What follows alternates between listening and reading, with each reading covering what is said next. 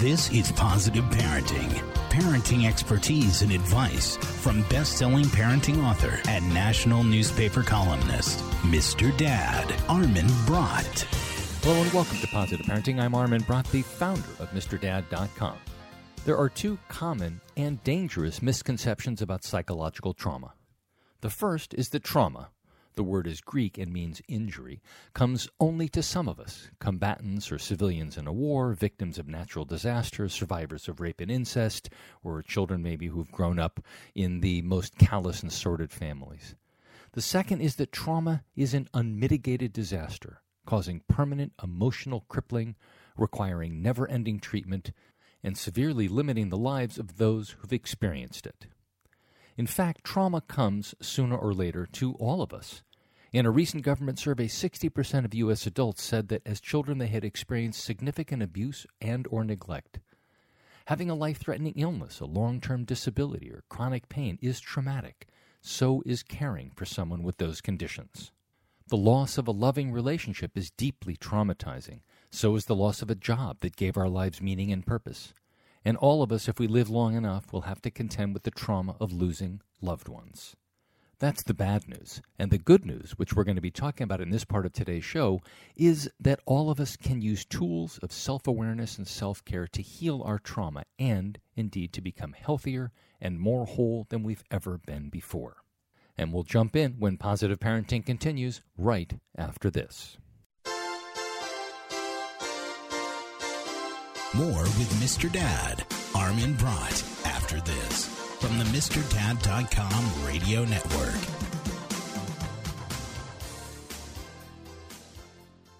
Nine one one. What is your emergency? My kid shot himself. All right, where's the wound, sir? 911, what's your emergency? Please help. My, my son shot his brother. 911, what is your emergency? 911, please state your emergency. Every day, eight kids and teens are unintentionally killed or injured by loaded and unlocked guns. It wasn't locked. It wasn't locked. Learn how to make your home safer at endfamilyfire.org. Brought to you by the Ad Council and End Family Fire. GTG, BRB, OMW, be there in a few. You may think that these kinds of texts are fine because of their length, and you can easily send them at a stoplight. But no, answering one text can take your attention away from the road for five seconds. And traveling at 55 miles an hour, that's enough time to travel the length of a football field. Make good decisions, don't text and drive. Visit StopTextStopWrecks.org, a message brought to you by the National Highway Traffic Safety Administration, Project Yellow Light, NOYS, and the Ad Council. Welcome back to Positive Parenting. I'm Armin Brott, and my guest for this part of today's show is James Gordon, who's the author of The Transformation Discovering Wholeness and Healing After Trauma. Jim, thanks for joining us. I'm happy to be here with you. Can you give us a little bit of an overview? I think when people hear the word trauma, they think they know what it means, and you have a, a, a, different definition, and you talk about how trauma is not always a bad thing, and it's not always what we think it is. Why don't you tell us what it is in your view? Yeah, well trauma is a Greek word, and it means injury, and it's injury to the body, to the mind, to the spirit. And I think one of the things that's important to know is that trauma comes to all of us. If it doesn't come early in life, because we're living in a difficult family or there's been discrimination or we don't have enough money in our family. It's going to come later as we deal with issues, difficult issues in relationships and losses there, and perhaps with physical illness and disappointments. And if not early or in midlife, it's going to come to all of us as we grow older and have to deal with physical frailty and loss of people we love and our own death.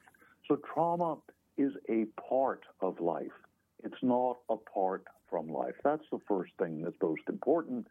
And the second is the trauma is the, the school in which we learn wisdom. And this is a very ancient notion that, uh, you know, that's there in all of the major spiritual traditions. It's there among Aboriginal people. And we're beginning to rediscover it, that trauma is, I'm not saying you welcome it, but when it comes, we have the choice of whether we're going to go through it, experience it fully, and potentially learn from it, or try to pretend it's not happening and push it down and push it away. Mm-hmm.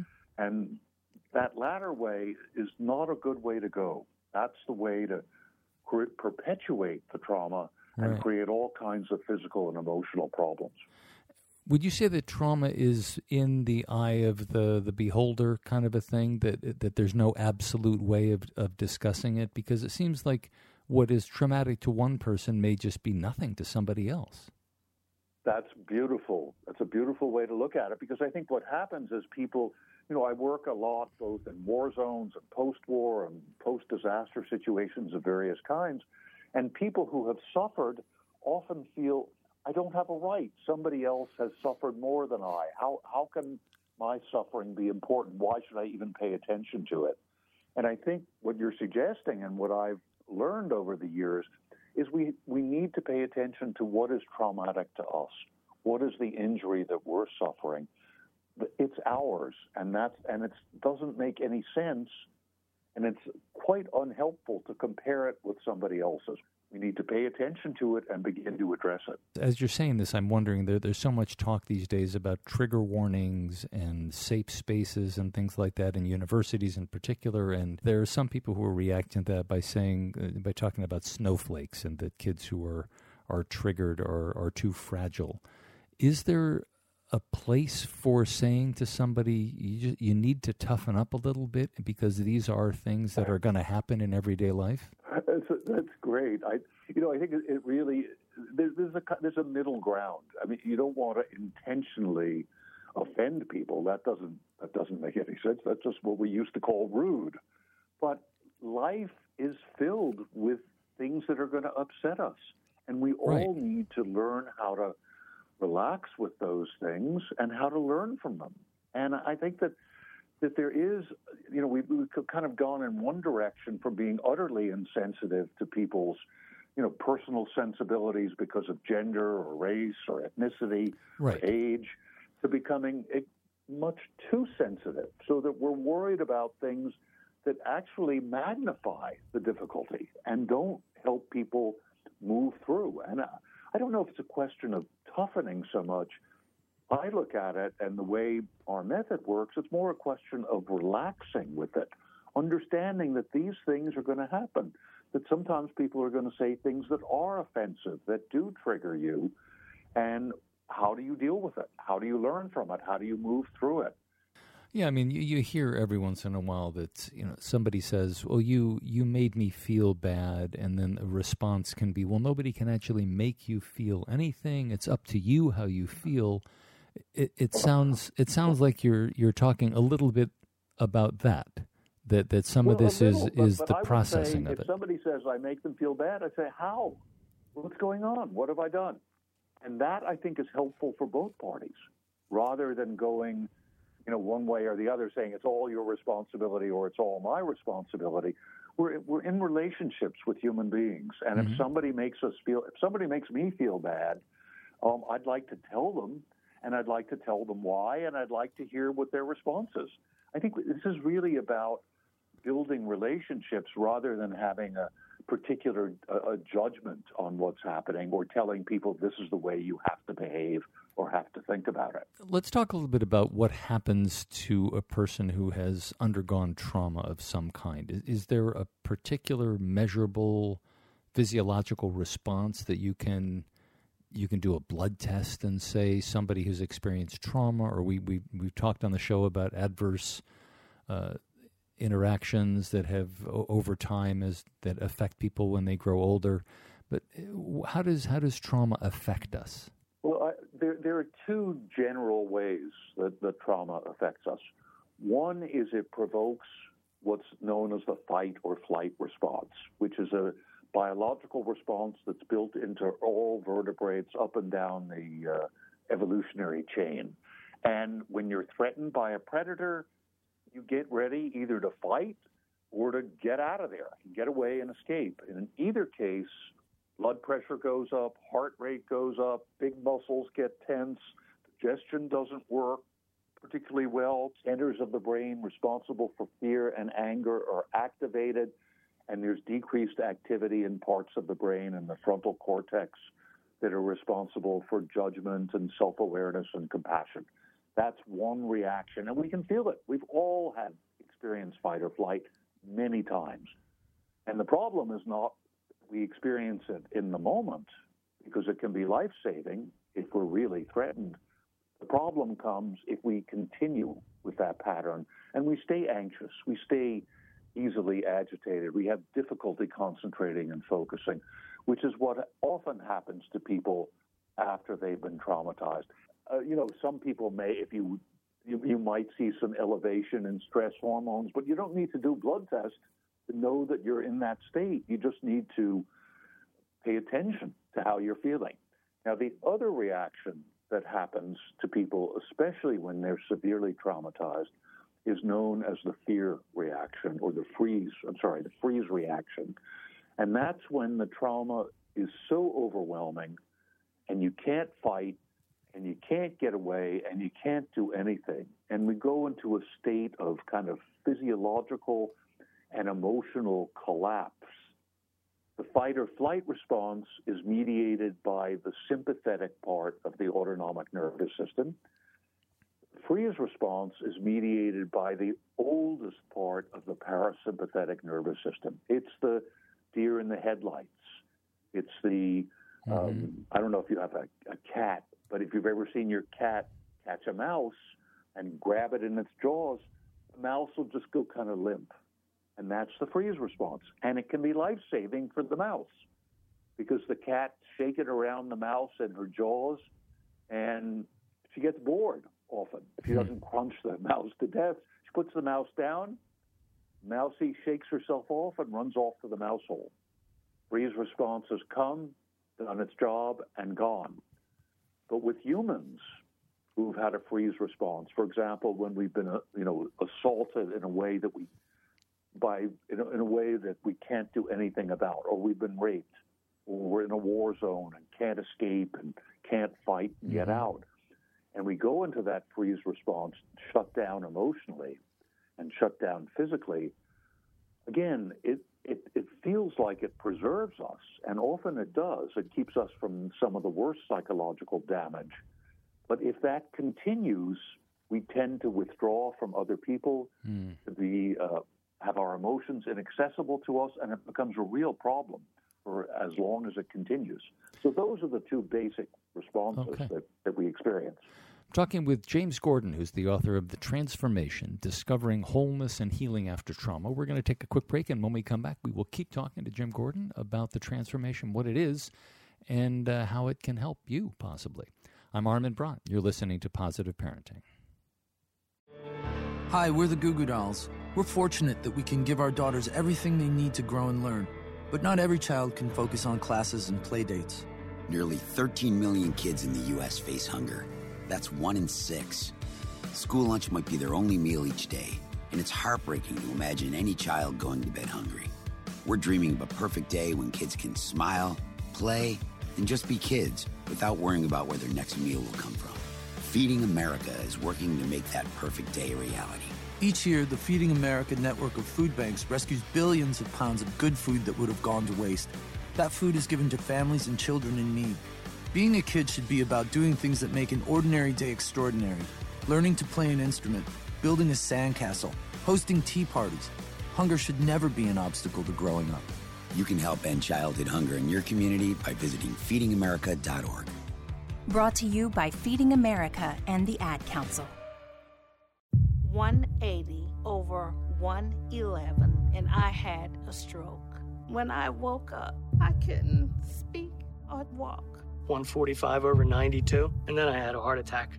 182 over 100, and I had a heart attack and a cardiac arrest, and then a stroke. Everything changed. It felt like my life was over. This is what high blood pressure sounds like. You might not feel its symptoms, but the results from a heart attack or stroke are far from invisible or silent. 150 over 90, and I had a stroke. If I would have followed a treatment plan, I would not be in this situation. 180 over 110, and I had a stroke. And I'm 33, so I never see this coming. If you've come off your treatment plan, get back on it or talk with your doctor to create an exercise, diet, and medication plan that works for you. Go to loweryourhbp.org head to toe, everything's changed. Head to toe. Brought to you by the American Heart Association, American Medical Association, and the Ad Council. Welcome back to Positive Parenting. I'm Armin Brott. If you're just joining us, talking with James Gordon, the author of The Transformation Discovering Wholeness and Healing After Trauma. So, tell us a little bit about the method that you've that you've developed and what it's about and how it's being implemented and just a, a little bit of the, the, the, history of it. Sure. Well, I, I'm a psychiatrist by training. And I've always been interested from the beginning, really from the time I was in medical school. I've always been interested in how people can understand and help themselves. And that's really a, a sort of fundamental uh, idea, a kind of shaping principle of psychological work with humans. And as I've, as I've watched, uh, I've learned over the years that there are a variety of ways that all of us, myself included, that we can understand what's going on with ourselves and a whole panoply of techniques that we can use to balance out our physiology, balance our psychology, open up our imagination, make it easier to connect with other people. And that when you use these techniques, you can reverse the damage that trauma has done and you can make discoveries about yourself that can actually help you renew your life. So I began to develop this work many, many years ago uh, when I was working on the psychiatric ward, and then later as I was a researcher at the National Institute of Mental Health, and I was working uh, with runaway and homeless kids on the streets. And what I saw is that even these kids who were, you know, kind of bewildered and didn't know where to go or what to do, and Many of them were being put in psychiatric hospitals or in, in jails, and where they really didn't belong, they were just kind of confused kids trying to find their way and not being able to do it easily at home. I began to see that these kids could also use their minds eh, much more effectively than anyone had ever thought. And so the, the work with them was helping them to understand their situation, helping them to make more thoughtful decisions, respecting their capacity to help themselves. Yeah. Meanwhile, and this is the early 70s, I myself was learning techniques to deal with my own stress, my own anxiety, my own uh, limitations, learning to do different kinds of meditation and yoga and mm-hmm. Tai Chi and Qigong and learning how to use diet to balance out my body and become more healthy. And over time, I began to put together many, many of these self care techniques in a comprehensive method, which is what I describe in the transformation. And it's a method we've been using at the Center for Mind Body Medicine now for almost 30 years, training many thousands of uh, doctors, nurses, mental health professionals, teachers, community organizers, and peer counselors, mm-hmm. who in turn have worked with hundreds of thousands of people here in the U.S. and around the world. So it's wow. a comprehensive program yeah. of self care. Well, let, let's start with just a, a person who has had some kind of trauma. And I, I can't even come up with a decent example uh, because there, there's so many possibilities, but just somebody who's had some kind of a trauma, how do you begin to help this person to start healing? Well, the, the first thing that I do, that I do in person, and uh, hopefully it comes across well in the transformation, is I say, you can do something about what's happened to you. And I give many examples in the transformation of people who have been seriously traumatized who have been able to move through the trauma. I give lots of research evidence. So I, I say to people, it is possible for change to happen. Because one of the worst things about being traumatized is you feel like it's never going to change and there's nothing I can do. So that's number one. Next, I teach a very simple meditation technique slow, deep, soft belly breathing breathing in through the nose and out through the mouth. And our listeners can do it as they're listening with your belly soft and relaxed. Perhaps saying to yourself, soft as you breathe in and belly as you breathe out. And if thoughts come, letting them come and letting them go. So if you do this for five or 10 minutes, you tend to feel a little bit more relaxed, a little calmer. Maybe shoulders that were tense get a little looser. And there are specific benefits, but there's also the message, what, what technically you would call it a meta message, a message about the message. So the message is, I can feel calmer. The meta message is, I can do something to help myself. This is a Mm. crucial beginning. Yeah. And then from there, we go on with the other techniques. You know, 70, 80% of people, the first time or the second time they do this, they experience their ability to put themselves into balance. And if you can begin with this slow, deep, soft belly breathing, then it opens the door to using all these other techniques of self care. Now, I'm curious. You mentioned something while at the very beginning of our conversation about people who may feel that their particular trauma doesn't measure up to somebody else's, and I'm wondering how that kind of attitude fits into somebody's ability to overcome. I just was thinking of a, a friend who was just in a situation. She's a very, uh, a very strong, a very competent woman, and does not want to see herself as a victim, but she was trapped in a room with someone who was yelling at her and could not get out of the room. And she Mm. found that very, she was able to get out. She wasn't physically hurt, but it was extremely uncomfortable and she was, she felt very threatened. And, and, and I'm, I'm just wondering, you know, for somebody like that who, who says, I don't want to see myself as a victim. I don't like seeing myself as a victim. But in reality, she was a victim of of a, a type of assault, I think, um, and and she for a couple of days had just ruminating on the thing and constantly going over it and over it in her head, and which I imagine a lot of people with various types of traumas do. They just keep going over it, and I should have done this, and I could have done that. And how do you get somebody to even before they can start with meditation or belly breathing, they have to understand that that maybe to free themselves up and forgive themselves in a way. Well, you know that that may come after using the techniques because Oh, you have to break that pattern of criticizing and condemning yourself. And the the soft belly breathing may not be the, the best way. It may work for some people. For other people, we do active techniques like shaking the body, moving the body, shaking the body fast, getting rid of that tension because that tension has gone into her body. Mm-hmm. It's not just her mind that's repeating it. I would bet you a nickel that her body is tight and tense as well, and she's having trouble relaxing. So do something active physically to let it go. And, you know, it's, I think that if she can, the, the other thing is it's very helpful for all of us to recognize that this is something that is traumatic. That, and blame is not the issue.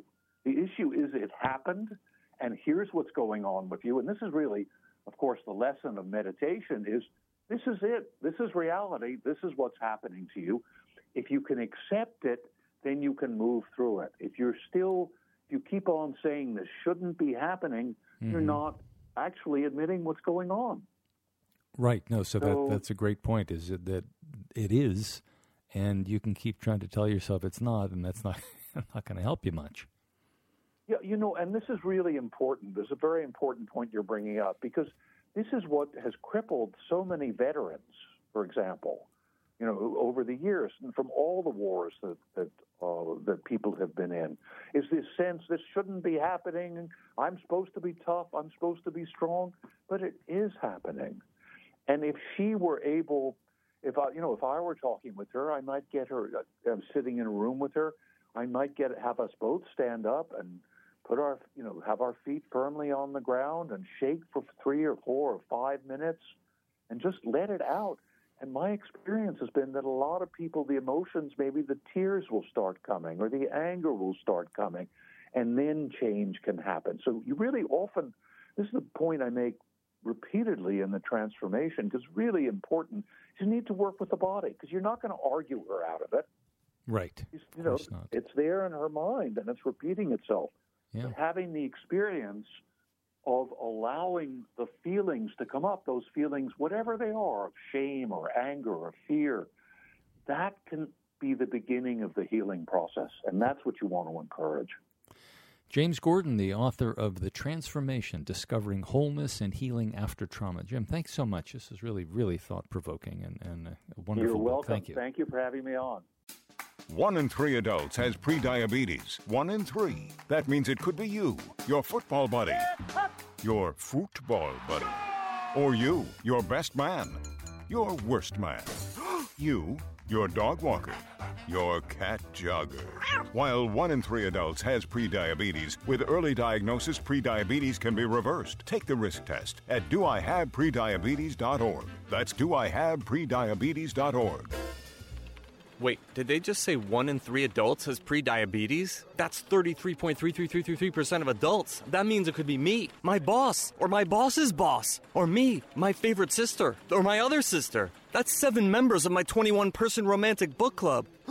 Wait, the one in three could be me, my karaoke partner Carol, or ugh, my karaoke enemy Jeff. I'm gonna take the risk test at doihaveprediabetes.org. Brought to you by the Ad Council and its Prediabetes Awareness Partners. Welcome back to Positive Parenting. I'm Armin Brott, and it's time for an Ask Mr. Dad segment. Dear Mr. Dad, I have two kids, ages six and seven, and I'm completely crazy about them. On one hand, I'm confident that we have a good relationship. On the other, I worry that I'm a bad dad. One of the things I hate about myself is that I can't seem to connect with the kids during play, and I have a really hard time making myself play with them. That doesn't seem like something a good parent would have any trouble with at all. Is there something wrong with me? Okay, first off, there's nothing wrong with you. The fact that you're worried about this aspect of your personality says you're not a bad parent at all. Many of us were raised to believe that good parents play with their kids, and they do. However, the reverse, that parents who don't get down and dirty with the little ones are bad parents, is simply not true. Chances are excellent that you're struggling with playtime not because you hate your children. Again, the fact that you're worried about it takes that option off the table, at least in my view. But because spontaneous or casual play simply may not be part of your personality. And you're far from alone. One recent study found that one in six parents has trouble connecting with their kids through play, and six in ten say they play with their kids only occasionally. Some of these parents were type A personality types, you know, the kind of people who, after five minutes of play, start thinking about all the projects that need to be done around the house or the report that's due at work next week. These are the kind of people who constantly feel the need to move forward, make progress, mark items off their to do lists. Unfortunately, that often results in having less fun. Others said they just don't have enough time for play. This was most common for dads. Most of us live hectic, fast paced lives, and being bogged down with money worries or being overworked at the day job doesn't lend itself to relaxed, stress free play with the kids. But whatever the reason, almost all felt guilty about not playing enough. If you're not in either the type A or the not enough time camps, you might be one of those people who's simply forgotten how to play. Don't laugh. This has become such a big problem that some child care centers have started offering play classes for parents. Really. Not being sure what to do can definitely make playing a little or a lot more challenging. But don't worry. We all have the capacity for it. Here are a few ideas that may help you reconnect with your inner child. Channel your inner Mr. Rogers. The second you come home from work, go change clothes. Getting out of that suit and into some old jeans and a t shirt can put you in a completely different mindset. Break out the clay and paint. Make a mess in the kitchen, bang on some pots and pans, get creative, and you'll be surprised at just how much fun you and your kids can have. Stop being so tough on yourself. Play is all about letting go of boundaries and structure. The more you worry that you're not doing something right, the more trouble you'll have relaxing. That said, sometimes having a little structure can help you ease into the whole play thing. Start with games that can be started and completed within a short time, say 15 to 20 minutes. A lot of game manufacturers now list playing time information right on the box. Card games, board games, and puzzles are especially good candidates. If you've got a comment or a suggestion or a topic you think we ought to be handling here at Positive Parenting, please do send us a line. You can do that through our website, MrDad.com. We'll be back next week with another brand new show for you. Until then, I'm Armin Brott. Thanks for listening to Positive Parenting. You can get more information on today's show and what we're working on in the weeks ahead at MrDad.com. While you're there, visit the MrDad.com gift shop with everything you need to help you become the dad or mom you want to be. Positive Parenting is a production of the MrDad.com radio network. Now, go be a great parent.